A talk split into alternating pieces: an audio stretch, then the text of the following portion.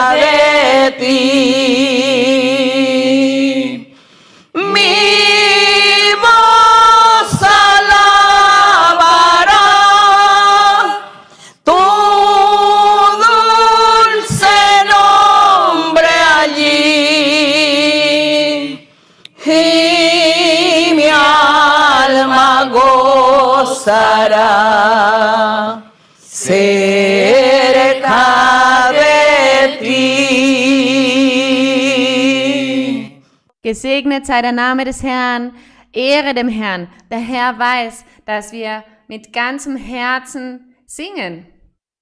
Mit ganzem Herzen lesen wir die Bibel. Mit ganzem Herzen loben wir seinen Namen. Und die Lehre von heute, die geht weiter hier in 1. Korinther Kapitel 12, wo über die geistlichen Gaben gesprochen wird. Ich habe gehört, ich habe einen Kommentar gehört von jemandem, der sagte, ich bin von der Kirche, aber meine Familie, sie gehört einer anderen Versammlung an, einer anderen christlichen Gemeinde. Und sie sagen, dass es die geistlichen Gaben gar nicht mehr gibt, dass es eine Lüge ist, dass es den Heiligen Geist nicht gibt, dass dies schon vorbei ist, aus der Mode gekommen ist, dass dies nur für das Altertum bestimmt war, heutzutage nicht mehr. Denn bestimmt ist Gott müde geworden, sagen sie, oder er hat aufgehört zu existieren, oder es war so schwierig, Gott zu folgen. Wir Menschen, wir sind töricht, wenn wir so denken. Wenn wir Gott gering schätzen. Wenn wir Gott vergleichen mit einem normalen Menschen, der alt wird, der vergeht, der dann nicht mehr handeln kann in seinem Alter. So vergleichen die Menschen Gott. Aber Gott wird nicht alt. Er ist dasselbe gestern und heute. Er verändert sich nicht. Er verändert seine Versprechen nicht. Der, der, das, was er der Menschheit angeboten hat. Er verändert sich nicht. Er ist derselbe. Seit tausenden von Jahren. Er ist derselbe. Heute. Und er wird für immer derselbe sein. Wir, weiß, wir wissen nicht, wie lange die Menschheit noch andauern wird zu existieren, bis er kommt. Aber Gott ändert sich nicht. Er bleibt der gleiche. Und dieses Wort hier, das ändert er auch nicht. Denn Gott hat seine Lehren gegeben, damit sie dastehen für alle Generationen, für alle Zeiten. Und heute werden wir lesen über den Heiligen Geist. Und wir werden alle überzeugt sein. Und jene, die nicht glauben, sie werden lesen und sie werden erkennen, dass es den Heiligen Geist gibt, dass es die geistlichen Gaben gibt, dass Gott spricht. Ja, er spricht durch die prophetische Rede, Visionen und Träume. Und vergessen wir nicht, dass wir auch die Kräfte des Bösen haben, dass wir einen Feind haben, der gegen uns ist und der versucht, die Werke Gottes nachzuahmen, um jene zu überzeugen, anzu, abzulenken, die nicht treu sind Gott. Der Teufel versucht sie zu täuschen durch, seine, durch die Dinge. Er gibt den Dingen einen Anschein, damit sie von Gott nicht empfangen. Der Teufel, er täuscht die Menschen, aber es ist, weil das Herz einer Person nicht aufrichtig ist. Und heute werden wir hier lesen. Ich werde euch eine kurze Zusammenfassung machen im Alten Testament. Wir werden hier einige tausende Jahre zurückgehen zum Propheten Joel werden wir gehen. Joel Kapitel 2. Joel Kapitel 2. Bevor wir hier im 1. Korinther lesen, Joel Kapitel 3, lasst uns lesen. Joel Kapitel 3. Er prophezeite zu Zeiten der Könige Israels, zu Zeiten des Königs Joas, Isaias, zu Zeiten dieser Könige. Da war der Prophet Joel und prophezeite. Er gab die Nachricht dem Volk Israel. Joel zu seiner Zeit da war auch der Prophet Jesaja. Sie, war, sie prophezeiten zur gleichen Zeit diesen Königen Israels. Und in seiner Prophezeiung hier im Kapitel 3, im Vers 1, Gott war sehr wütend auf sein Volk Israel, denn sie waren ungehorsam aufgrund der Sünde des Götzendienstes und anderer Sünden. Und der Herr begann zu prophezeien, seine Nachricht zu senden durch den Propheten, Jesa, durch den Propheten Joel, Joel für die Zukunft. Er sagte, er würde Jerusalem bestrafen, er würde den Stamm Juda bestrafen. Er würde, er würde von ihnen weichen und im Kapitel 1 und Kapitel 2 können wir hier nachlesen, was Gott sagte, was alles kommen würde und wie er sie auslöschen würde. Alles würde ein Ende nehmen. Aber der Herr, nach diesen Nachrichten, sagte er auch zu ihnen, aber für die zukünftigen Tage, nach vielen Jahrhunderten, Seht, was ich da machen werde. Mit den übriggebliebenen, mit jenen Personen, die ich beschützen werde. Denn durch diese wird dann der Löser kommen, der Messias. Er wird auf die Welt kommen. Und diese übriggebliebenen, der Herr sprach zu ihnen und sagte, in der zukünftigen Zeit, seht, was ich tun werde, wie ich mich offenbaren werde. Und hier im Kapitel 3, Vers 1 sagt er, und nach diesem, nach dieser Strafe, nach dem Tod, nach der Zerstörung Jerusalems, Israels, als sie alle zerstreut wurden an viele Orte, nachdem der Tempel, das Haus Gottes, verbrannt wurde und sie nach Babel kam, nach dem, nach dem, nach diesem, steht im Vers 1, nach diesem will ich meinen Geist ausgießen über alles Fleisch. Das heißt, es werden einige Jahrhunderte vergehen, dann wird der Erlöser kommen, der Messias, er wird sich offenbaren. Und das wird dann geschehen. Meinen Geist will ich ausgießen über alles Fleisch oder über alle, über alle Menschen. Und eure Söhne und Töchter sollen Weissagen. Er sagte, eure Söhne und Töchter. Denn er sprach von dieser Zukunft. Eure Alten sollen Träume haben. Aber nicht so sehr die Alten im Alter, sondern jene Alten, besser gesagt die Reifen, die die reif, eine reife Denkweise haben und die Wege Gottes verstehen. Auf diese beziehen sich diese Alten. Und eure Jünglinge sollen Gesichter, Visionen sehen. Das heißt, es, die Offenbarung des Heiligen Geistes war für alle. Alle würden sich erfreuen an der Offenbarung, an der Manifestation des Heiligen Geistes. Und im Vers 2, auch will ich zur selben Zeit über Knechte und Mägde meinen Geist ausgießen. Und diese Mägde und Knechte waren jene Personen, die sich bekehren würden zum Evangelium des Herrn Jesus Christus, jene, die dem Messias folgen würden, jene, Jene sind seine Knechte und Mägde, wie es auch mit den Aposteln geschah. Und auf diese bezieht er sich hier. Sie würden den Geist empfangen, er würde, sie, er würde den Geist ausgießen, Gott würde sich offenbaren mit vielen Wunder und Zeichen.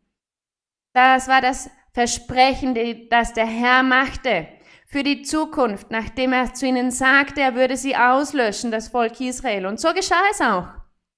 Und wir werden jetzt hier weiterlesen in Johannes, Evangelium nach Johannes, Kapitel 14. In den Evangelien sehen wir, dass der Messias gekommen ist, der Erlöser. Den, den Gott verheißen hat, versprochen hat. In allen Zeiten im Altertum durch die Propheten hat Gott versprochen, dass der, der, der Erlöser kommen würde, der von Gott gesandte. Und hier in Johannes Kapitel 14, da ist hier der Herr Jesus Christus und predigt das Evangelium oder auch die guten Nachrichten, die gute Botschaft vom ewigen Leben, an den Herrn Jesus Christus zu glauben, dass er Gott ist, dass er der Sohn Gottes ist, dass er der Gesandte von Gott ist. Das, sind dies, das ist diese neue Methode der Erlösung, das Evangelium. Und hier, wir sehen hier sehr wenig historisch betrachtet von dem, was der Herr tat. Johannes sagte, wenn man alles aufgeschrieben hätte, dann wären es viele Bücher gewesen. Es hätte nicht genug, genügend Platz mit so vielen Büchern. Es gäbe so viele Bücher, denn er hat so viele Wunder getan, der Herr Jesus Christus. Und wir heute, wir erleben die Gegenwart Gottes, die Gegenwart des Heiligen Geistes, dass er existiert. Und der Herr beginnt hier zu predigen, zu lehren. Er lehrte all die Menschen, die ihm zuhören wollten. Er sprach zu seinen Aposteln, er sprach zum Volk, welches ihm folgte, und er sprach vom Evangelium. Und hier, Johannes 14 im Vers 15, da sagte der Herr unter anderem, liebt ihr mich? Er sagte zu den Jüngern, zu den Aposteln, liebt ihr mich? So werdet ihr meine Gebote halten. Das sprach er zu den Aposteln und jene, die ihm zuhörten. Liebt ihr mich, so werdet ihr meine Gebote halten. Und ich will den Vater bitten, und er wird euch einen anderen Tröster geben. Das heißt, dass die Erfüllung des Versprechen von Joel Kapitel 3, Vers 1. dass er in der Zukunft seinen Geist ausgießen würde über alles Fleisch, allen Menschen, dass es Träume, Visionen und prophetische Rede geben würde. Und hier im Vers 16 erinnert der Herr an diese Verheißung. Er sagt, ich will den Vater bitten und er wird euch einen anderen Tröster geben, dass er bei euch sei in Ewigkeit. Er sagte nicht, er wird nur im ersten Jahrhundert bei, bei euch bleiben oder bis zum zweiten Jahrhundert wird er bei euch bleiben. Nein, er sagte auch nicht bis zum dritten oder vierten Jahrhundert, sondern er sagte, dass er bei euch sei in Ewigkeit. Hört zu, ihr alle, die ihr sagt, dass es heutzutage keinen Heiligen Geist mehr gibt und auch keine geistlichen Gaben wie Träume, Visionen und Prophezeiung, dass dies alles nur im Altertum geschah, dass diese aus der Mode ist, dass dies vorbei ist. Lernt diesen Vers auswendig, bewahrt diesen Vers in eurem Herzen. Und ich will den Vater bitten, sagte der Herr Jesus Christus, und er wird euch einen anderen Tröster geben, dass er bei euch sei in Ewigkeit in Ewigkeit. Und was bedeutet diese Ewigkeit? Diese Ewigkeit war nicht nur für einige Jahrhunderte, fürs erste, zweite, dritte Jahrhundert, als die Kirche dann anscheinend sich versteckte oder zu Ende war. Es kam der Teufel gegen die Kirche auf in jenen Jahrhunderten. Aber hier steht in Ewigkeit. Und im Vers 17 steht, den Geist der Wahrheit, den die Welt nicht empfangen kann, den sie nicht, den sie sieht. Denn sie sieht ihn nicht und kennt ihn nicht. Ihr kennt ihn, ihr Apostel, ihr, die ihr bei mir seid, ihr kennt ihn. Denn er bleibt bei euch und wird in euch sein, in euren Herzen. Er wird nahe bei euch sein. Er umgibt euch und eines Tages wird auch in euren Herzen sein. Das sagt er hier. Über den Geist Gottes, den Heiligen Geist. Er wird bei euch sein. Aber wenn der Geist ausgegossen werden wird, am Pfingsttag, an jenem Tag, wird der Heilige Geist kommen und in euren Herzen wohnen. Da werdet ihr den Heiligen Geist empfangen, in anderen Zungen sprechen, in anderen Sprachen sprechen und der Heilige Geist wird beginnen, in euren Herzen zu wohnen. Dies war das Versprechen, das der Herr machte, da in Joel Kapitel 3, Vers 1. Und hier erinnert der Herr Jesus Christus dieses, an dieses große Versprechen. Deshalb, Gott hat sich nicht verändert. Gott bleibt weiterhin derselbe. Er ist derselbe gestern und heute. Das steht auch in der Bibel dass Gott derselbe ist, gestern, heute und für alle Zeiten. Denn er ändert sich nicht. Wir sollen, wir sollen uns da nicht rechtfertigen und sagen, ich wandle gut vor Gott. Gott gibt es nicht mehr. Ich bin frei, ich kann tun, was ich will, ich kann tun und lassen, was ich will, denn Gott ist vorbei, den gibt's nicht mehr. Nein, Gott wird niemals vorbei sein. Und wir heutzutage, seine Zeugen, denn wir sind Zeugen Gottes. Wir sind die Zeugen Gottes. Denn wir bezeugen, dass er lebt, dass er existiert, weil wir seine Wunder gesehen haben. Seine Herrlichkeit, seine Offenbarungen haben wir gesehen. Wir haben gesehen, wie er sich offenbart in den Menschen und deshalb glauben wir an ihn. Lasst uns nun lesen im ersten Korinther. Wir werden nun weitermachen. Obwohl hier im Johannes Johannes, da steht im Vers 26. Aber der Tröster, der Heilige Geist, den mein Vater senden wird in meinem Namen, der wird euch alles lehren.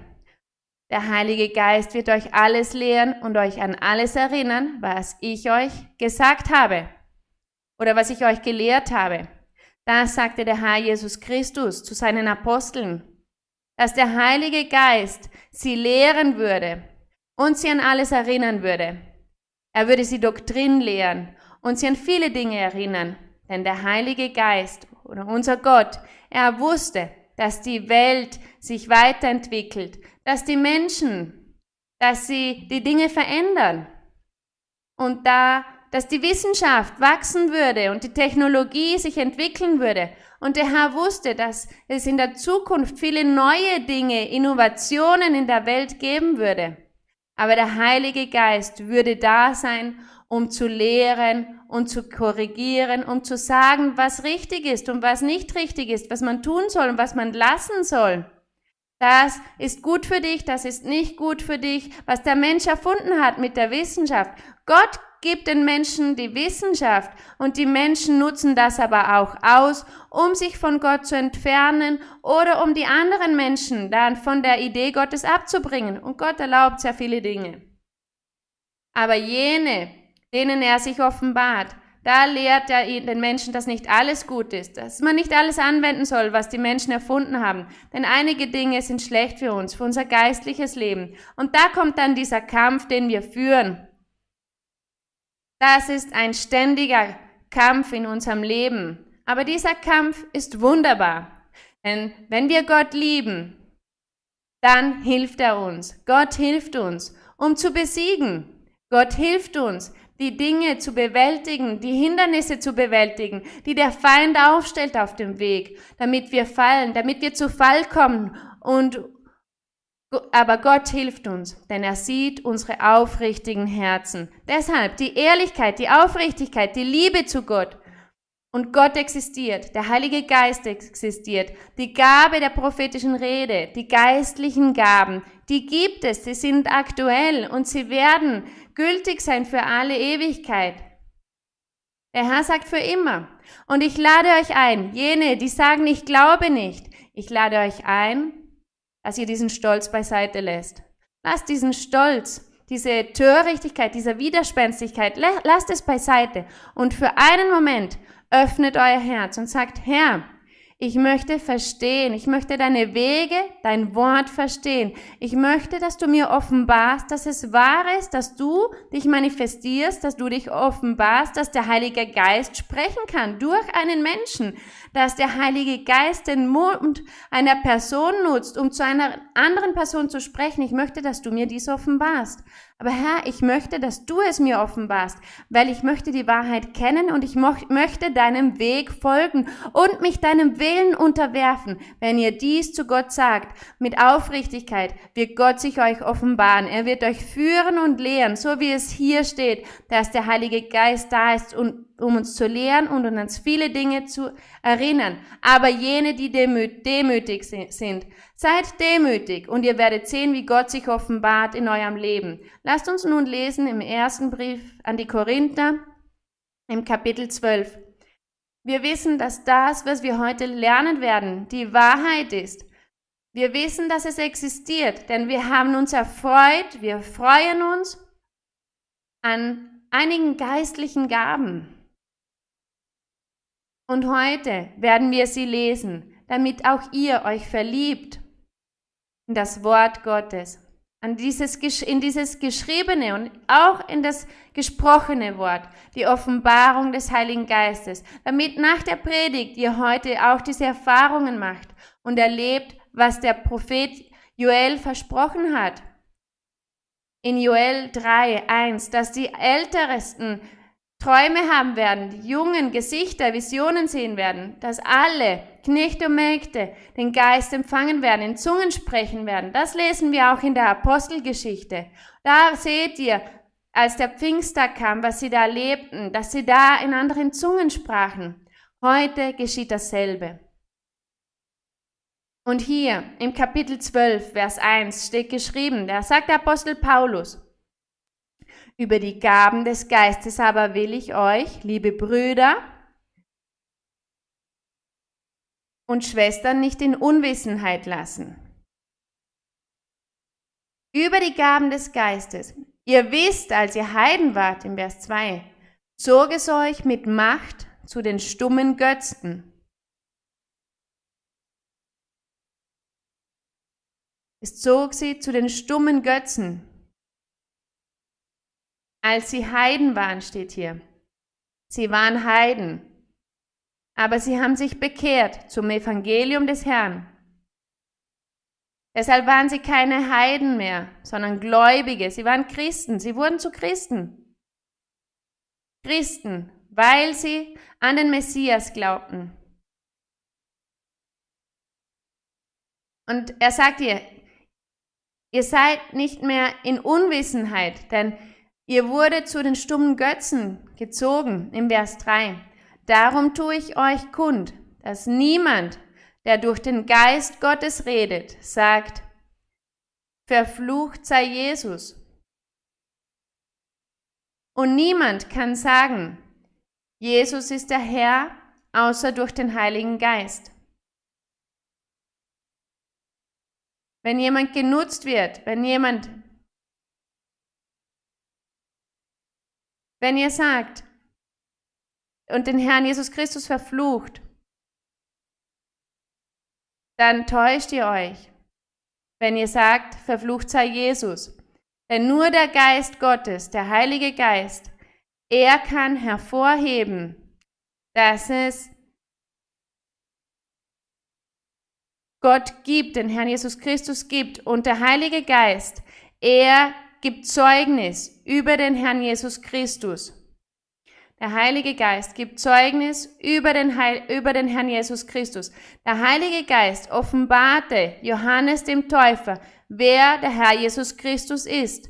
Er hat es vielen Persönlichkeiten offenbart, als der Herr sich manifestierte, äh, der Herr Jesus Christus, als er sich offenbarte unter der Menschheit. Da hat dies der Heilige Geist offenbart vielen Menschen, wer der Herr Jesus Christus ist. Und der Apostel sagt hier, einige Personen, denn es gab ja Gläubige, die vom Judentum abstammten, und sie hatten da in ihren Herzen diese Sie hatten da immer noch diese Zweifel in ihrem Herzen. Ist der Herr Jesus Christus etwa der Erlöser oder nicht? Das dachten einige in der Gemeinde. Und bestimmt, da gab es viele Streitigkeiten, Diskussionen zwischen ihnen, unter ihnen, ob der Herr Jesus Christus wohl der Erlöser ist oder nicht. Und der Apostel Paulus sagt zu ihnen, wenn ihr sagt, Ihr habt den Heiligen Geist, weil ihr sagt, ihr habt den Heiligen Geist empfangen. Ihr sagt, ihr habt schon in anderen Zungen gesprochen. Dass ihr Visionen, Träume hattet und Offenbarungen. Und einige unter euch sagen aber, verflucht sei Jesus oder dass Jesus ein ganz normaler Mensch war, nicht der Sohn Gottes ist. Das, das ist nicht so. Er sagt, Niemand, niemand, der vom Heiligen Geist, wer den Heiligen Geist hat, kann sagen, verflucht sei Jesus. Das geht nicht. Niemand kann sagen, Jesus sei verflucht oder Jesus ist der Herr. Er kann nur sagen, Jesus ist der Herr, außer durch den Heiligen Geist. Denn der Heilige Geist lehrte die Menschen, denn die Männer und die Frauen, wer der Herr Jesus Christus ist. Und der Heilige Geist, auch heute, hat er uns gelehrt und lehrt uns weiterhin. Und er gibt dem Herrn Jesus Christus die Würde, die er verdient. Und er lehrt uns über den Herrn Jesus Christus. Das macht der Heilige Geist. Der Geist Gottes. Das ist der Geist dieser Tröster, welcher der Herr versprochen hat, dass er ihn senden würde, wenn er aufsteigen würde zum Himmel. Danach würde er diesen Tröster senden. Und hier sagt der Apostel im Vers 4, es sind verschiedene Gaben. Er sagt, es gibt verschiedene Gaben, viele verschiedene Gaben. Aber es ist ein Geist. Der Geist Gottes ist einer. Und der Geist Gottes gibt diese verschiedenen Gaben. Einem gibt er eine Gabe, die Gabe der prophetischen Rede, einem anderen gibt er die Gabe zu heilen, gesund zu machen, einem anderen Hände aufzulegen, Gabe der Befreiung, Gabe, die bösen Geister zu unterscheiden, Gabe der Träume, Gabe der Visionen. Es gibt sehr viele Gaben. Aber der Heilige Geist ist der Einzige, der dies tut. Und im Vers, im Vers 5, sagt er, es sind verschiedene Ämter. Ämter, das sind diese Funktionen, diese Arbeiten, die man unternehmen muss. Und der Herr aber, er ist einer. Aber es ist ein Herr. Das hebt der Apostel Paulus hier hervor. Er hebt hier den Heiligen Geist hervor und den Herrn Jesus Christus und den Vater. Er wird alle drei hervorheben. Und er sagt aber, diese drei geben dieselben Gaben. Augenscheinlich arbeitet jeder einzeln, aber dies ist nicht so, denn schlussendlich ist Gott einer. Und so, da sagt er, es sind drei, die ein Amt machen. Es sind verschiedene Ämter und im Vers 6 sagt er, und es sind verschiedene Kräfte, aber es ist ein Gott, der da wirkt, alles in allen. Wer sind diese alle? In allen, alles. In, Im Heiligen Geist, im Herrn Jesus Christus. Und Gott, er wirkt alles in allen. Das heißt, das, was der Heilige Geist gibt, er gibt alle Gaben und es ist derselbe Geist. Es gibt verschiedene Ämter, verschiedene Gaben, aber es ist ein Gott, ein Herr, der alle Dinge tut. Und er sagt auch, es verschiedene Ämter, verschiedene Kräfte. Aber Gott tut all diese Dinge. In allen. Das heißt, er arbeitet, im, der Heilige Geist arbeitet, der Herr arbeitet, aber es ist alles einer. Gott macht alle Dinge. Gott ist einer. Er ist einer. Er ist derselbe. Und er wollte dies der Menschheit beibringen, um auch den Menschen da ein Hindernis aufzustellen, damit die Menschen beginnen zu zweifeln, damit die widerspenstigen, törichten, ungläubigen Menschen beginnen zu sagen, ah Gott, er hat drei Köpfe. Gott ist die Dreifaltigkeit, es ist, sind drei Götter. So sagen die Menschen, aber dies ist nicht so. Es sind nicht drei Häupter, es sind nicht drei Köpfe, es sind nicht drei Götter, es ist nicht die Dreifaltigkeit, es ist einer. Ist es für Gott denn unmöglich zu arbeiten, dass der Heilige Geist Gaben gibt, dass der Herr auch die Ämter gibt den Menschen, dass der Vater auch verschiedene Kräfte gibt. Und Gott ist aber der alles macht, in allen, im Geist, im Herrn und in sich selbst arbeitet er. Und er ist einer. Es ist derselbe. Diese, dieser Vers 6, der ist hier, es ist, damit die Menschen nicht zweifeln und Adjektive erfinden, die gar nicht existieren sollten. Die Menschen sagen, Gott ist drei. Nein, Gott sind drei. Nein, es ist ein Gott. Und Gott lehrte mich, dass ich glauben muss an den Sohn. Ich muss nicht hinterfragen, warum erklärst du mir das nicht besser, wo der Sohn ist? Und warum zeigst du mir nicht, warum offenbarst du mir nicht, wo der Heilige Geist ist, wo der Sohn ist und wie du bist, Herr? Nein. Wenn Gott sagt, dass wir glauben müssen, was er uns lehrt, dann sollen wir das nicht hinterfragen, wir sollen daran nicht zweifeln, denn es gibt viele Geheimnisse, die er uns niemals erklären wird. Ganz bestimmt in der Ewigkeit, da wird er uns dann lehren. Aber für jetzt, sagt der Herr, genügt es, dass du mir glaubst und mir folgst. Hinterfrage nicht, denn dann sündigst du. Du sündigst dann gegen mich. Das wird der Herr sagen. Und wir, wir machen die Dinge, die wir verstehen und wir gehorchen dem Herrn. Einfach nur gehorchen, unserem Gott gehorchen. Und im Vers 7, da steht, vergesst nicht der Vers 6, da steht also, dass es verschiedene Kräfte gibt, aber es ist ein Gott, der da wirkt, alles in allen. Es ist derselbe Gott. Nachdem er sich hier geteilt hat in drei, in drei, wird er wieder zu einem. Und jetzt hier im Vers 7. Durch einen jeden offenbart sich der Geist zum Nutzen aller. Zum Nutzen aller, zum geistlichen Nutzen, für den, für, zum Nutzen von vielen Dingen. Dafür ist die Gabe, die Gott gibt, jedem Einzelnen. Und im Vers 8, dem einen, einem Mann oder einer Frau, wird durch den Geist ein Wort der Weisheit gegeben. Dieses Wort der Weisheit ist für jenen, der die Gabe empfangen hat Und auch für jene Person, die, die, die diese Weisheit empfängt durch die andere Person. Die Person macht dann alles mit Weisheit. Sie lehrt mit Weisheit. Und der andere lernt auch dadurch und empfängt auch Teil von dieser Weisheit. Dazu ist diese Gabe. Die Gabe ist zum Nutzen jener Person, die diese Weisheit hat und auch die, die zuhören. Dem anderen, einem anderen Mann, einer anderen Frau ein Wort der Erkenntnis. Er spricht hier von den Gaben. Gabe bedeutet Geschenk. Vergesst das nicht. Ein Wort der Erkenntnis. Das ist eine Person, die weiß und versteht, die mehr versteht und weiß wie andere Personen.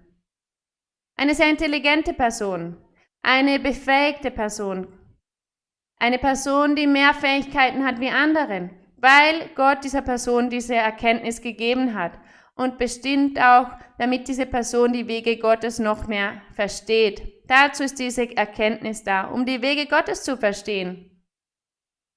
Denn hier sprechen wir von den geistlichen Gaben. Wir sprechen hier nicht von der weltlichen Wissenschaft oder Erkenntnis. Das ist eine andere Erkenntnis. Durch denselben Geist jedoch. Diese Erkenntnis ist also das Wissen, die Fähigkeit zu verstehen, zu unterscheiden, zu urteilen, zu handeln. Dazu ist diese Erkenntnis, um zu lehren. Einem anderen, einem anderen Mann oder einer anderen Frau die Gabe des Glaubens. Wir sagen die Gabe des Glaubens. Man hat mich auch schon gefragt, was ist die Gabe des Glaubens? Und lasst uns jetzt woanders lesen. Es tut mir leid, wenn die Zeit, wenn ich die Zeit überschreite, aber es ist sehr wichtig, dass wir die Lehre verstehen. Lasst uns lesen in Hebräer. Ich möchte, dass die Lehre heute sehr klar ist für alle. Das ist das, was uns heute interessiert. Lasst uns lesen auch wenn ich ein bisschen länger brauchen werde. Hebräer Kapitel 11. Hebräer Kapitel 11. Und da steht geschrieben im Vers 1, was der Glaube ist. Es steht hier, es ist aber der Glaube eine feste Zuversicht dessen, was man hofft. Es ist eine feste Zuversicht dessen, was man hofft. Gott hat einem Mann versprochen, dass er ihm, dass er ihm ein Auto geben würde, das neueste Modell. Und dieser Mann, er hatte noch nie ein Auto, ein, das, ein, noch nie das letzte Modell das neueste Modell. Aber Gott hat diesem Mann dies versprochen. Und was macht er? Er freut sich für dieses Versprechen, das Gott ihm machte und glaubt und vertraut und hofft und wartet, dass der Herr ihm dies erfüllen wird, früher oder später. Und man weiß nicht wie, auf welche Art und Weise, wie er dieses Auto bekommen wird. Aber die Person weiß, dass sie es haben wird. Und sie hofft und vertraut. Und sie ist sicher, 100% sicher, dass sie dieses Auto haben wird.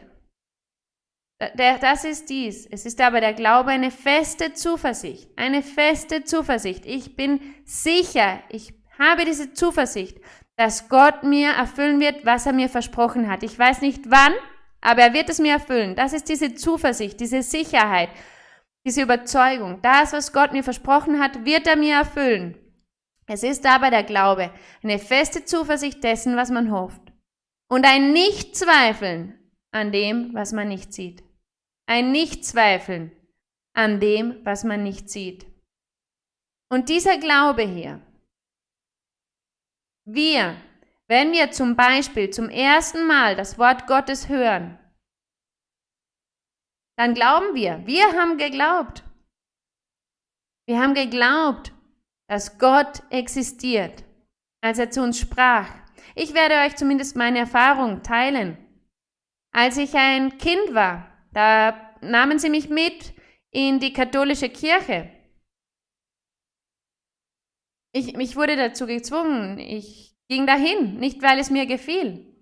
Aber ich sah da Statuen, Bilder und ich habe sie angeschaut, ob ich, ob sie vielleicht die Augen bewegten oder ob sie zu mir sprachen. Das habe ich mir erwartet, aber nichts. Und zum Schluss hatte ich sogar Angst vor diesen Bildern. Und dann, als ich zum ersten Mal prophetische Rede hörte, als der Heilige Geist eine Person nutzte, um zu mir zu sprechen, zum ersten Mal in der prophetischen Rede, da erkannte ich, dass Gott existiert. Dass Gott existiert. Dass er die Wahrheit ist, dass er eine Realität ist, dass er sich bewegen kann. Er hat zu mir gesprochen durch eine Person. Und als diese Person, als Gott zu mir sprach, der Herr sagte, du bist so und so. Er hat über mein Leben gesprochen. Er sagte, du bist die und die. Und ich werde aus dir dies und dies machen. Da habe ich geglaubt und ich begann an Gott zu glauben, dass der Herr ein lebendiges Wesen ist. Und da steht, dass es ein Nichtzweifeln ist an dem, was man nicht sieht. Ich habe begonnen zu glauben an etwas, was ich nicht sah, aber der Herr versprach mir, was, äh, was er mit mir machen würde. Und ich glaubte und ich wartete und ich hoffte. Und als er mir versprach, dass er mich taufen würde mit dem Heiligen Geist in kurzer Zeit, da habe ich gewartet, ich habe mich gefreut und der Moment ist gekommen. Und ich begann zu glauben, diese Überzeugung, diese Sicherheit in Gott zu haben. Denn hier steht auch, dass es eine feste Zuversicht ist und ein Nichtzweifeln an dem, was man nicht sieht. Das ist der Glaube. Und wenn Gott zu uns spricht, wenn Gott mir ein Versprechen macht, wenn er uns ein Versprechen macht, dann sagt er zu uns. Einmal zum Beispiel sagte der Herr, eine er sagte zu einer Schwester, sie wollte sich scheiden lassen, sie wollte sich trennen, eine Schwester. Und sie kam zum ersten Mal in die Kirche und sie war bereits äh, dran an der Scheidung, die Scheidungspapiere einzureichen. Und der Heilige Geist sprach zu ihr und er sagte, lass dich nicht scheiden. Denn schau, was ich für dich habe und für deinen Ehemann. Der Mann, mit dem du jetzt wohnst, er ist dein Mann und du wirst weiterhin mit ihm zusammen sein. Ihr habt zwar keine Liebe mehr füreinander, aber ich werde euch die Liebe geben. Ich werde euch die Liebe geben, aber lass dich nicht scheiden. Denn schau, was ich für dich bereit habe. Ich habe geistliche Gaben für dich, er wird mir auch dienen in der Kirche. Und diese Frau wurde sehr glücklich und sie sagte, ja, das stimmt. Wir empfinden keine Liebe mehr füreinander. Und das ist auch ein Grund, warum wir uns scheiden lassen wollen. Aber nach kurzer Zeit, nicht mal ein Monat ist vergangen, als sie begannen, sich von neuem zu verlieben, nachdem sie viele Jahre ohne Liebe lebten und sie hatten zwei Kinder. Und sie hat gesehen, dass Gott zu ihr gesprochen hat und hat geglaubt. Sie hat geglaubt.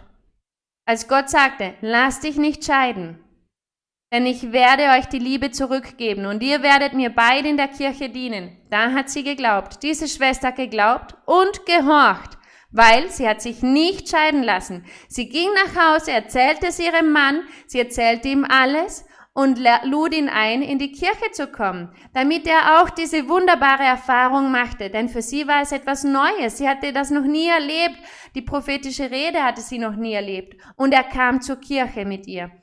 Und sie waren glücklich mit dieser Erfahrung Gottes. Sie hat Gott geglaubt. Und sie hat sich nicht scheiden lassen. Seht ihr? Das nennt man Glauben.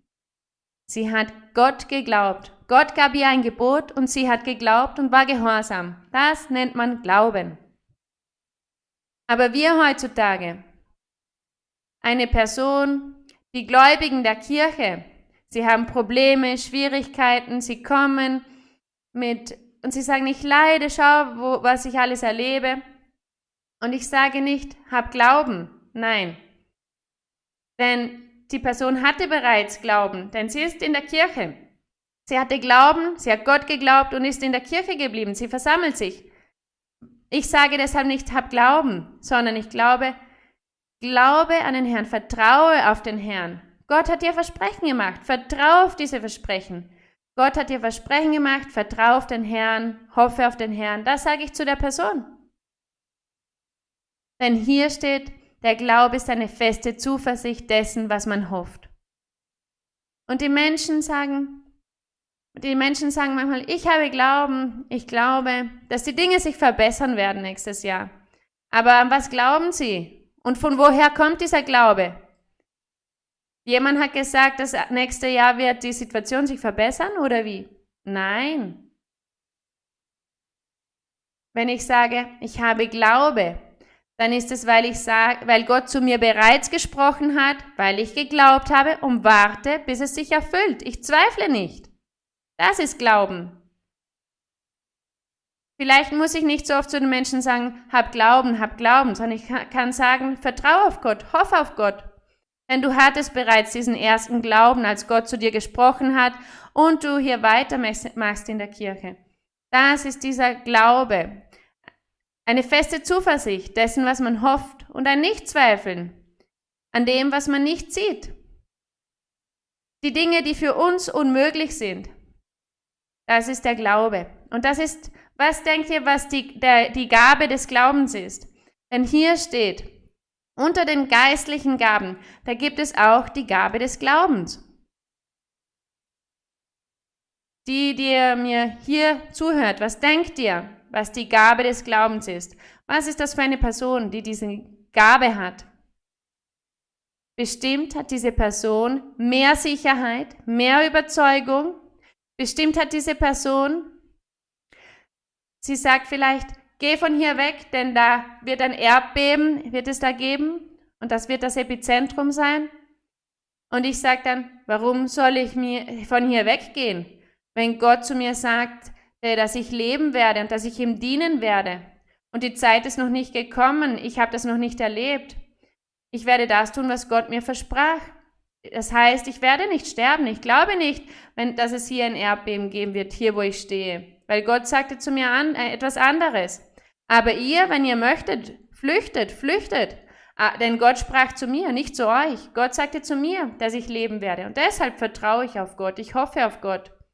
Ich vertraue auf Gott. Außerdem sagte Gott zu mir, ich werde dich beschützen. Vor Gefahren werde ich beschützen. Wenn es eine, eine Todesgefahr gibt, dann werde ich dich beschützen. Ich werde dich bewahren, denn du wirst nicht sterben. Du wirst nicht an einem Unfall sterben. Niemand wird dir das Leben nehmen. Du wirst deinen natürlichen Tod sterben. Ah, okay. Dann, dann vertraue ich auf Gott. Denn es, äh, es ist etwas anderes, was er zu mir sagte. Da vertraue ich dann auf den Herrn. Und ich bin so sicher, ich bin überzeugt. Und ich denke, diese Gabe des Glaubens bedeutet, das Doppelte zu haben diese doppelte Überzeugung, diese doppelte Sicherheit zu haben im Herrn. Es ist zu vertrauen. Tausendprozentig auf den Herrn zu vertrauen und dem Herrn zu gehorchen und versuchen, den Herrn zu erfreuen. Das denke ich, dass die Gabe des Glaubens ist. Und ich finde diese Gabe wundervoll. Ich finde diese, diese Gabe sehr, sehr schön. Und diese Gabe ist für diese Person. Wenn diese Person diese Gabe hat, und eine andere Person sagt, ich bin krank, leg mir Hände auf und bete für mich, dann geht diese Person, legt Hände auf und betet und ist überzeugt und sicher, dass Gott das Gebet von dieser Person erhören wird durch die Händeauflegung. Die Person sagt, Gott wird dieses Wunder machen. Gott wird dieses Wunder machen. Und die Person betet und die Person wird geheilt, weil die Person die Gabe des Glaubens hat. Seht ihr, die Gabe des Glaubens ist für viele Dinge nützlich. Es ist nicht nur für die Person selbst, die die Gabe empfängt, sondern auch viele andere Menschen ziehen einen Nutzen daraus. Die Personen werden vor Gefahren beschützt, vor dem Bösen, vor Dingen, die sie nicht tun sollten. Denn die Person, die die Gabe des Glaubens hat, sie vertraut und hofft auf den Herrn und da sie diese Überzeugung hat, dass Gott alles machen kann und alles weiß und dass für Gott alles möglich ist, dann sagt sie zum anderen Person, Sei, entmutige nicht, tu nicht dies und jenes, mach diese Verrücktheiten nicht. Schau, Gott wird dir helfen, denn diese Person hat die Gabe des Glaubens und sie hilft dadurch der anderen Person aus den Schwierigkeiten herauszukommen, aus den Gefahren herauszukommen. Findet ihr diese Gabe nicht wundervoll? Die Gabe des Glaubens ist herrlich. Gott möge uns allen diese wunderbare Gabe geben. Und andere sagen, na, lieber, nein, lieber die Gabe der prophetischen Rede, die gefällt mir mehr. Aber hier sagt er auch einem anderen, in demselben Geist einem anderen die Gabe gesund zu machen. Ihr kennt diese Gaben, die, die ihr zum ersten Mal kommt heute in die Kirche. Die Gabe gesund zu machen ist dasselbe, Hände aufzulegen und Gott gibt einem Mann, einer Frau diese Gabe gesund zu machen. Die Person legt dann Hände auf den Kranken und wenn es zehn Kranke gibt, dann wird vielleicht einer gesund gemacht und die anderen neun vielleicht nicht, aber einer ist gesund geworden. Das heißt, Gott macht das Wunder und nutzt diese Person mit ihrer Gabe gesund zu machen, um diese, dieses Wunder zu machen, diese Heilung. Das macht der Herr. Und hier in dem einen Geist einem anderen die Kraft, Wunder zu tun. Wunder zu tun, ja, diese Zeugnisse, wo wir auch hören. Der Bruder Carlos Alberto sagte vorher, Gott hat bestimmt Engel gesandt um dieser Person zu helfen, zu Hilfe zu kommen. Das sind Wunder. Das sind Wunder, die der Herr tut. Aus dem Nichts kommt dann irgendetwas Gutes, der Herr macht irgendetwas mit der Person. Das ist das Wunder. Ein Wunder ist etwas, das nicht im Bereich des Möglichen des Menschen ist. Der Mensch hat die Fähigkeit, nicht etwas zu machen. Aber es wird getan, dieses Wunder, denn nur Gott kann das Wunder zu tun. Aber es heißt auch, dass Gott jemandem dieses Gabe gibt, Wunder zu tun. Gott gibt einem Bruder, einer Schwester diese Gabe, Wunder zu tun. Das bedeutet nicht, dass wenn er für zehn betet, Gottes Wunder zehn dann macht. Nein, wie der Herr Jesus Christus. Er sagte, zehn Aussätzige kamen vorbei und wie viel wurden geheilt? Alle? Alle? Alle wurden geheilt, aber unter diesen zehn kam nur einer, kam nur einer, um Gott zu danken. Aber der Herr sagte auch im Altertum, da gab es viele Witwen im Volk Israel, aber nur eine. Eine hat Gott gesegnet durch die Wunder, die Eliseo machte, die Elias machte. Es gab sehr viele Witwen, aber Gott wollte nur eine Witwe segnen. So geschah es auch mit einem, so geschieht es auch mit einem Bruder oder Schwester, die diese Gabe hat. Das bedeutet nicht, dass dann alle Menschen Wunder empfangen, sondern nur jene, die Gott nutzt, jene, die Gott segnen möchte. Wenn niemand diese Gabe hat, dann wird Gott auch niemand dieses Wunder machen. Das ist diese Gabe, Wunder zu machen. Es ist auch nicht nur eine Gabe, Wunder bedeutet nicht nur Heilungen zu machen, sondern schwierige Situationen zu lösen. Zum Beispiel, jemand war in Todesgefahr. Man wird ihn erschießen. Eine Person, wie zum Beispiel ein Bruder erzählte, er arbeitete beim Militär und man hat ihm das Gewehr an den Kopf gehalten. Man wollte schießen und er hat in dem Moment zu Gott gepflegt und gesagt, Herr, beschütz mein Leben. Und der andere wollte schießen, aber, aber es, das Gewehr hat nicht funktioniert. Gott hat da ein Wunder gemacht.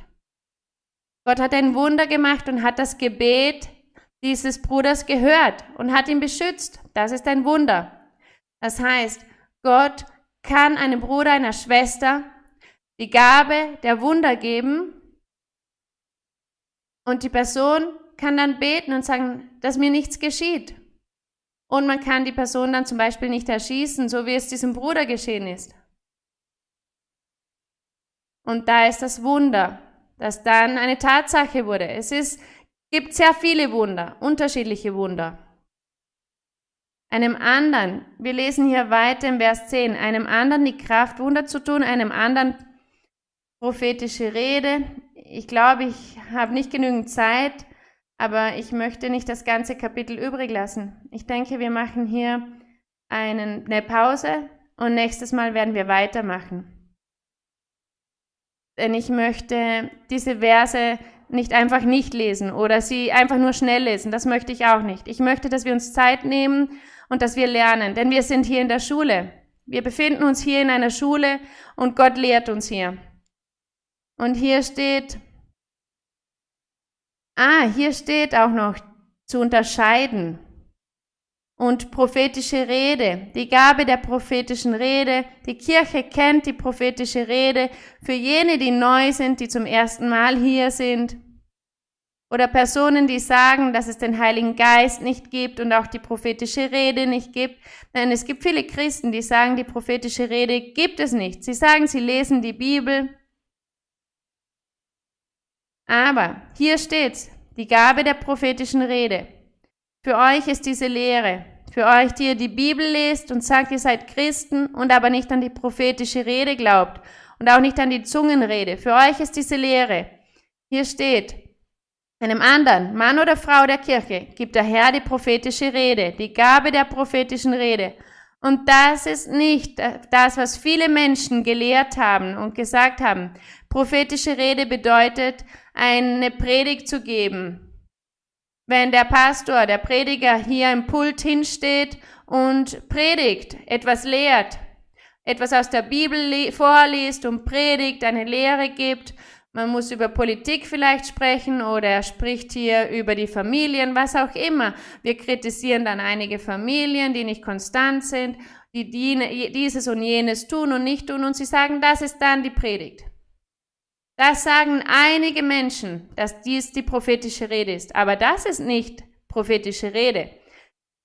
Denn wenn ihr die Bibel wirklich gelesen habt, in Mose, in Propheten, Jesaja, Jeremias, Daniel, sie alle haben prophezeit, weil der Heilige Geist kam, über sie kam, ihren Mund nutzte und begann, Gott begann durch sie zu sprechen, durch den Mund der Propheten.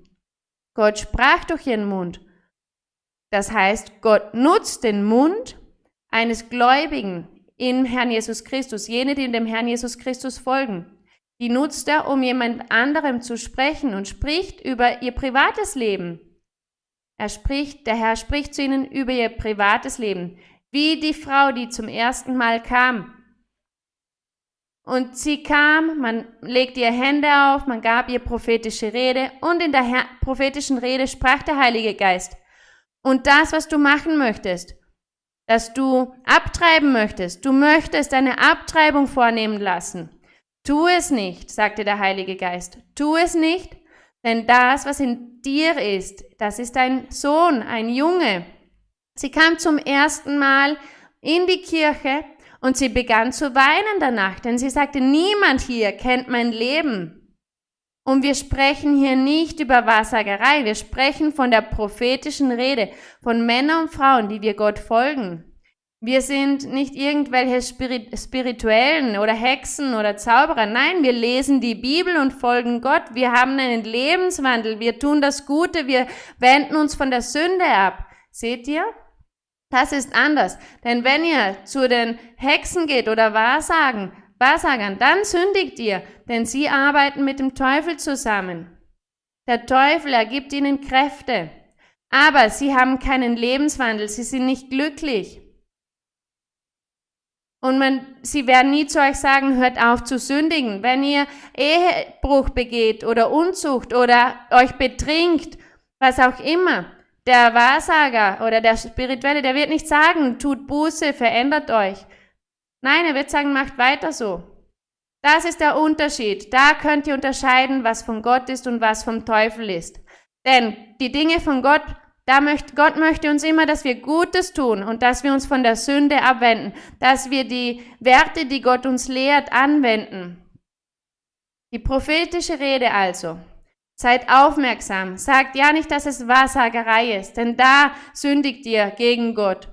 Wenn ihr von der prophetischen Rede sprecht, diese Person, diese Frau, die prophetische Rede empfing, dass sie nicht abtreiben soll. Sie war erst ein, eineinhalb Monate schwanger. Und der Heilige Geist sagte, es würde ein Junge sein und er würde ihr Leben lang auf sie acht geben. Das sagte der Heilige Geist. Und diese Frau glaubte und sie weinte und sagte, ja, das stimmt, weil morgen hatte ich einen Termin, um eine Abtreibung durchführen zu lassen. Aber da der Herr zu mir sagt, ich soll es nicht tun, tue ich es nicht. So ging es. Sie begann sich zu, be, zu versammeln in der Kirche. Sie hat weitergemacht in der Kirche, bis sie älter wurde. Und es war wirklich so, sie bekam ihren Sohn und als dieser Sohn sie älter war, da wurde sie krank, sie erkrankte an Krebs und ihr Sohn war immer an ihrer Seite und hat ihr geholfen. Und sie hatte schon zwei Töchter und sie wollte kein drittes Kind, aber ihre Töchter hat, haben ihr nie geholfen, sondern ihr Sohn hat ihr immer geholfen, wie der Herr ihr versprach. Das ist die Gabe der prophetischen Rede.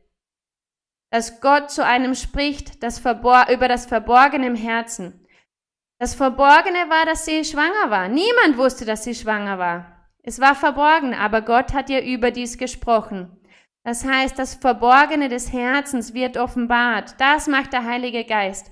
Und der Herr sagt auch zu ihr, er wird über dich wachen.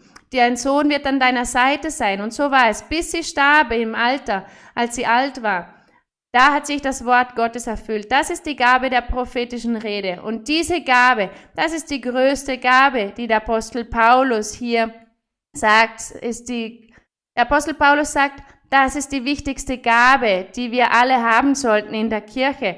Wir sollten Gott bitten, diese Gabe zu haben, denn sie ist zur geistlichen Erbauung der Kirche da, damit die Menschen dann auch sich von der Sünde entfernen.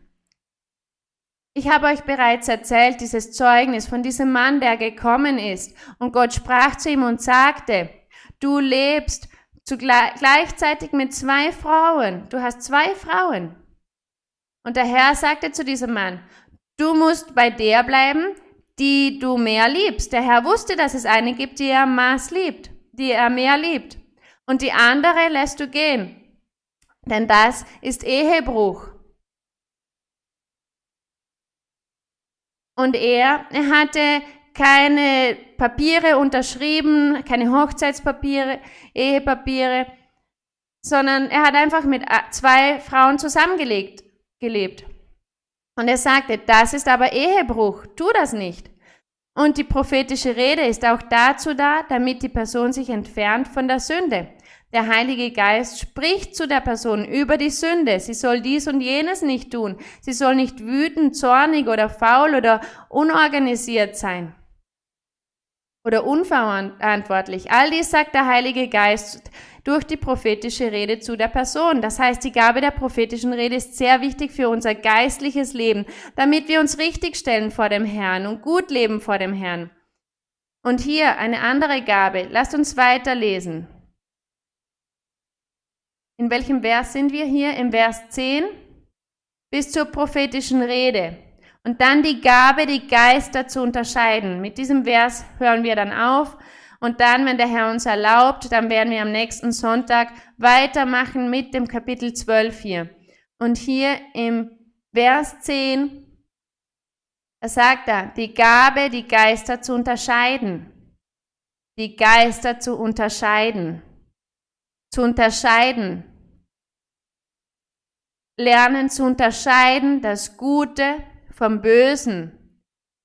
Zu lernen, was was gut ist, was nicht gut ist, was man machen soll, was man nicht machen soll. Das Beste zu tun. Das bedeutet auch zu unterscheiden, zu urteilen. Etwas vom anderen zu unterscheiden, zu trennen. wenn hier steht, die Gabe, die Geister zu unterscheiden, dann erinnern wir uns, dass es das Böse gibt. Unser Feind, er hat Millionen von Millionen von Helfern, Geister, die man auch Dämonen nennt. Zuvor, vor der Schöpfung der Welt, waren dies Engel. Sie waren bei Gott, sie waren Engel bei Gott. Aber als der Teufel sich gegen Gott auflehnte, da hat Gott ihn von seiner Gegenwart gesandt, weggesandt mit seinem ganzen Heer ging dann der Teufel mit, sein, mit einem Heer von Engeln, die zu Dämonen wurden, die gingen mit dem Teufel. Der Chef von ihnen, das ist der Teufel. Und dann gibt es diese, diese Dämonen und sie tun nichts anderes, als der Welt, als der Menschheit Böses zuzufügen. Und sie gehen in die Menschen hinein, Männer und Frauen, junge und alte, Kinder, egal, in die Menschen jeden Alters. Und sie nutzen auch Tiere, sie gehen auch in die Tiere, aber die Dämonen, die bösen Geister, es bringt ihnen nicht so viel, sich in Tiere hinein, sich in Tiere hineinzugehen, weil sie können Tieren nicht so viel Böses zufügen. Aber sie bevorzugen den Menschen. Denn wenn sie den Menschen dominieren, das heißt der Dämon, dieser böse Geist, kommt in den Mann oder in die Frau hinein und hat dann eine Macht über diese Person, über die Gedanken, über die Entscheidungen, die, der, die die Person trifft, wie die Person geht im Leben, in allen Dingen, in allen Dingen trifft dieser Dämon, diese böse Geist dann Entscheidungen über diese Person. Es gibt Geister, die sind stärker als andere. Es gibt Menschen, die haben viele Dämonen, andere Menschen haben wenige Dämonen. Erinnern wir uns, als der Herr Jesus Christus sagt, er sah einen Besessenen. Er war auf dem Friedhof und der Herr Jesus Christus sagte zu ihm, wie heißt du? Und er sagte, ich heiße Legion, weil wir sind sehr viele. Legion, das ist eine Zahl, die 2000 bedeutet. Und in diesem Mann gab es 2000. Deshalb sagt er, heiß, hieß er so. Und er war komplett krank, verrückt, könnte man sagen, schizophren, krank im gesundheitlich. Er konnte nicht mehr klar denken. Er hatte einen, keinen klaren Verstand. Und der Herr hat ihn aber befreit. Und diese bösen Geister, sie gehen immer in die Männer und Frauen hinein und regieren über sie. Der böse Geist, der Dämon, das, das kann einer sein über die Faulheit, den Wut, den Zorn,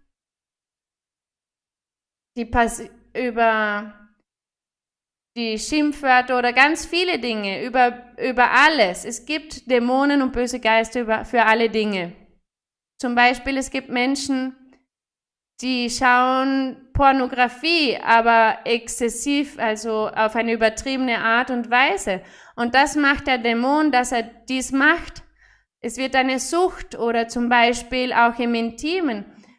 Und all diese Dinge, das machen die Dämonen, auch die Dämonen der Eifersucht, des Neides, des Wutes, der Zorn und des Raubes. All diese Dämonen gibt es. Denn es heißt, der Herr hat sie verworfen, er hat sie auf die Erde verworfen mit dem Teufel. Und die Menschen, sie wurden zu Opfern. Der Mensch wurde zum Opfer von all diesen Dämonen, von all diesen bösen Geistern. Wir nennen sie böse Geister.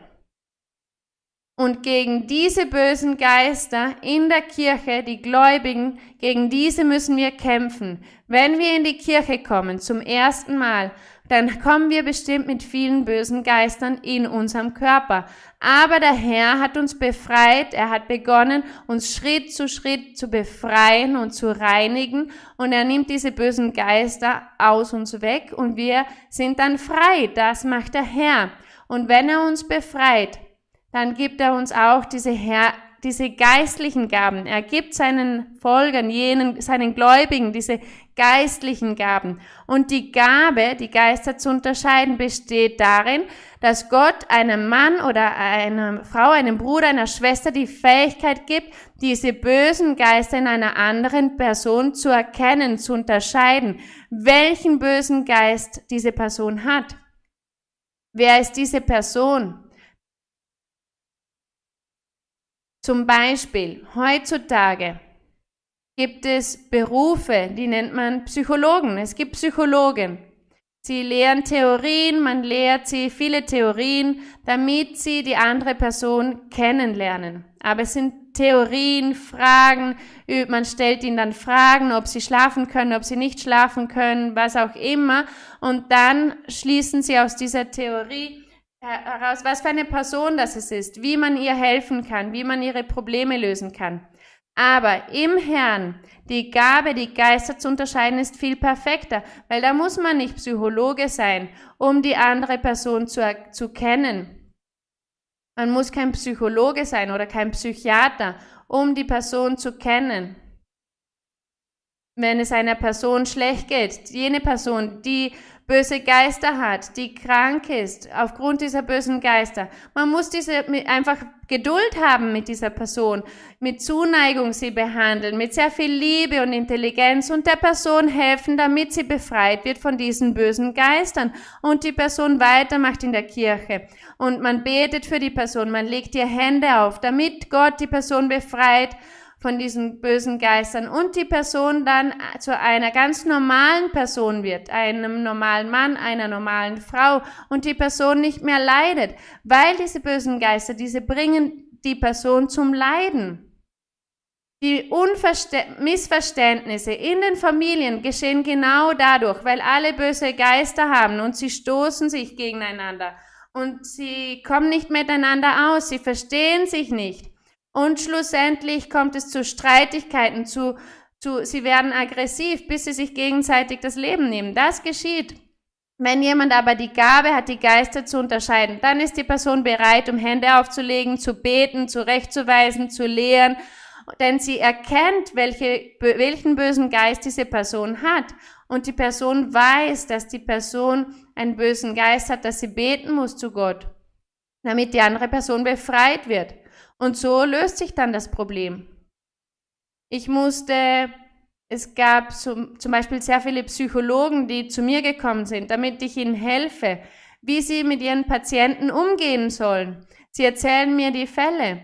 Und ich, durch das, was Gott mir gegeben hat, lehre ich sie und sage, mach dies und jenes. Es ist ganz einfach, mach es nicht so kompliziert. Stell nicht so viele Theorien auf, das bringt nichts, sondern mach dies und jenes. Und da du Gott kennst, weißt du, was man tun muss. Gott wird dir helfen und dir Rückhalt geben. Und die Dinge mit Gott sind einfacher, leichter zu tragen. Ich sage nicht, dass es schlecht ist, Psychologe oder Psychiater zu sein oder dies zu studieren. Nein, ich sage einfach nur, dass es eine höhere Gabe gibt zu diesen Berufen. Und es ist die Gabe, die Geister zu unterscheiden. Aber diese Gabe, die gibt Gott Männern und Frauen, die gut vor Gott wandeln, die ein Herz haben, das aufrichtig, ehrlich ist mit Gott. Gott gibt diese Gabe nicht jedem. Denn die sind Gaben, die jener bekommt, die es verdient. Wie als der Herr Jesus Christus sagte, er, er kannte die Gedanken von den Menschen. Der Herr Jesus Christus kannte die Gedanken, die, das Vorhaben der Menschen. Und deshalb sagte der Herr, er gab ihnen auch Antworten von dem, äh, er antwortete den Menschen auf das, was sie dachten.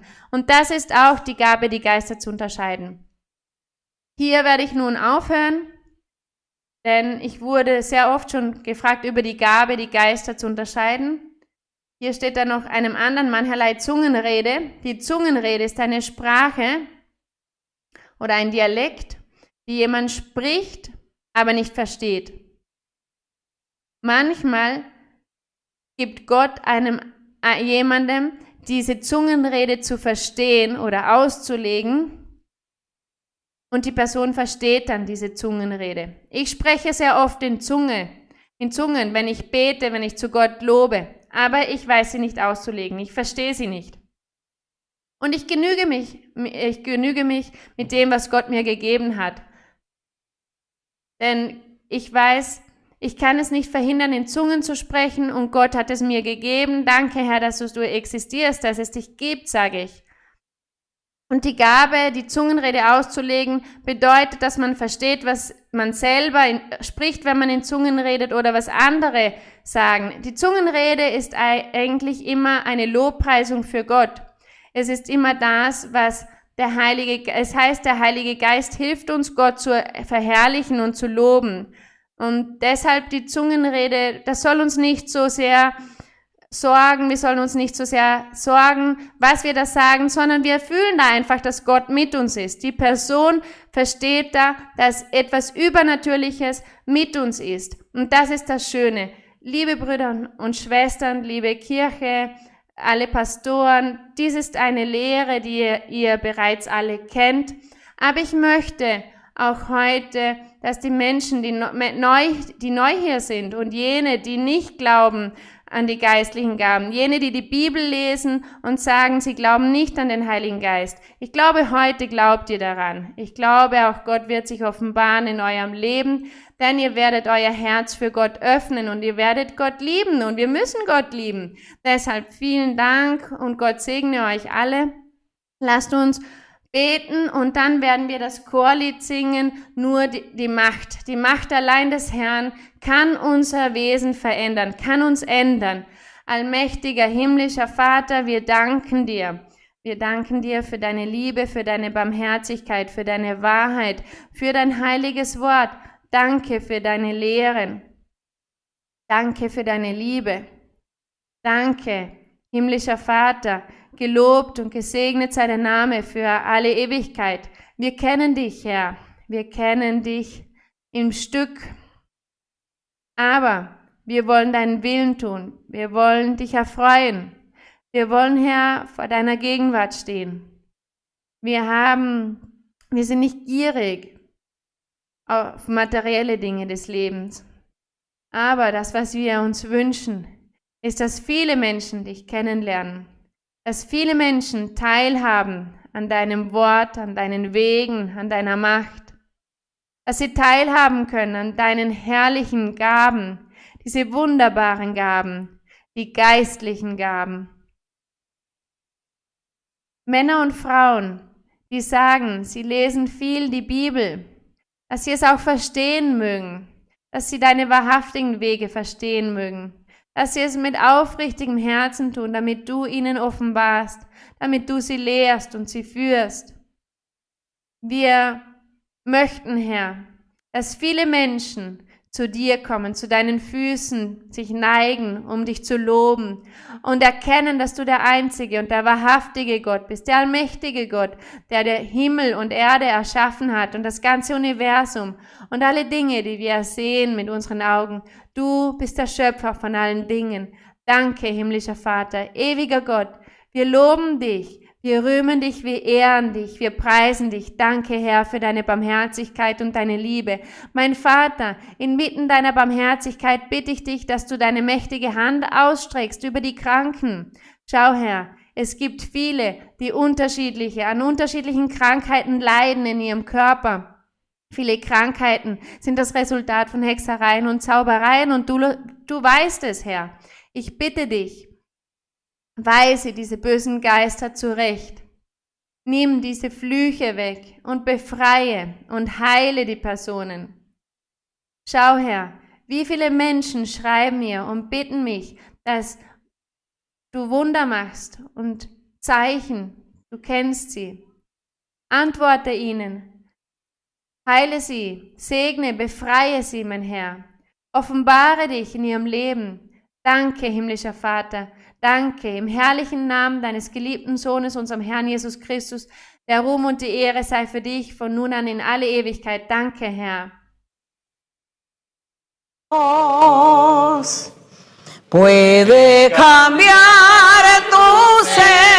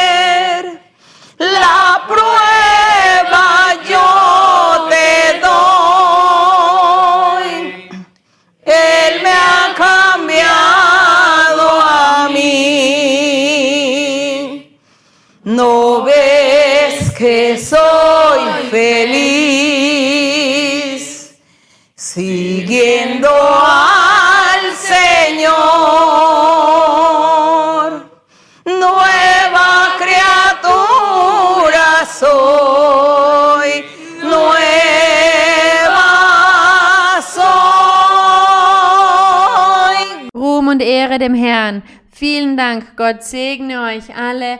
Ich umarme euch alle und Küsse für die Kinder. Vielen Dank. Bis bald. Gott segne euch. Und nächsten Sonntag werden wir weiterlesen hier mit unserem Studium im Kapitel 12. Vielen Dank, Brüder und Schwestern, für eure Geduld. Bis bald.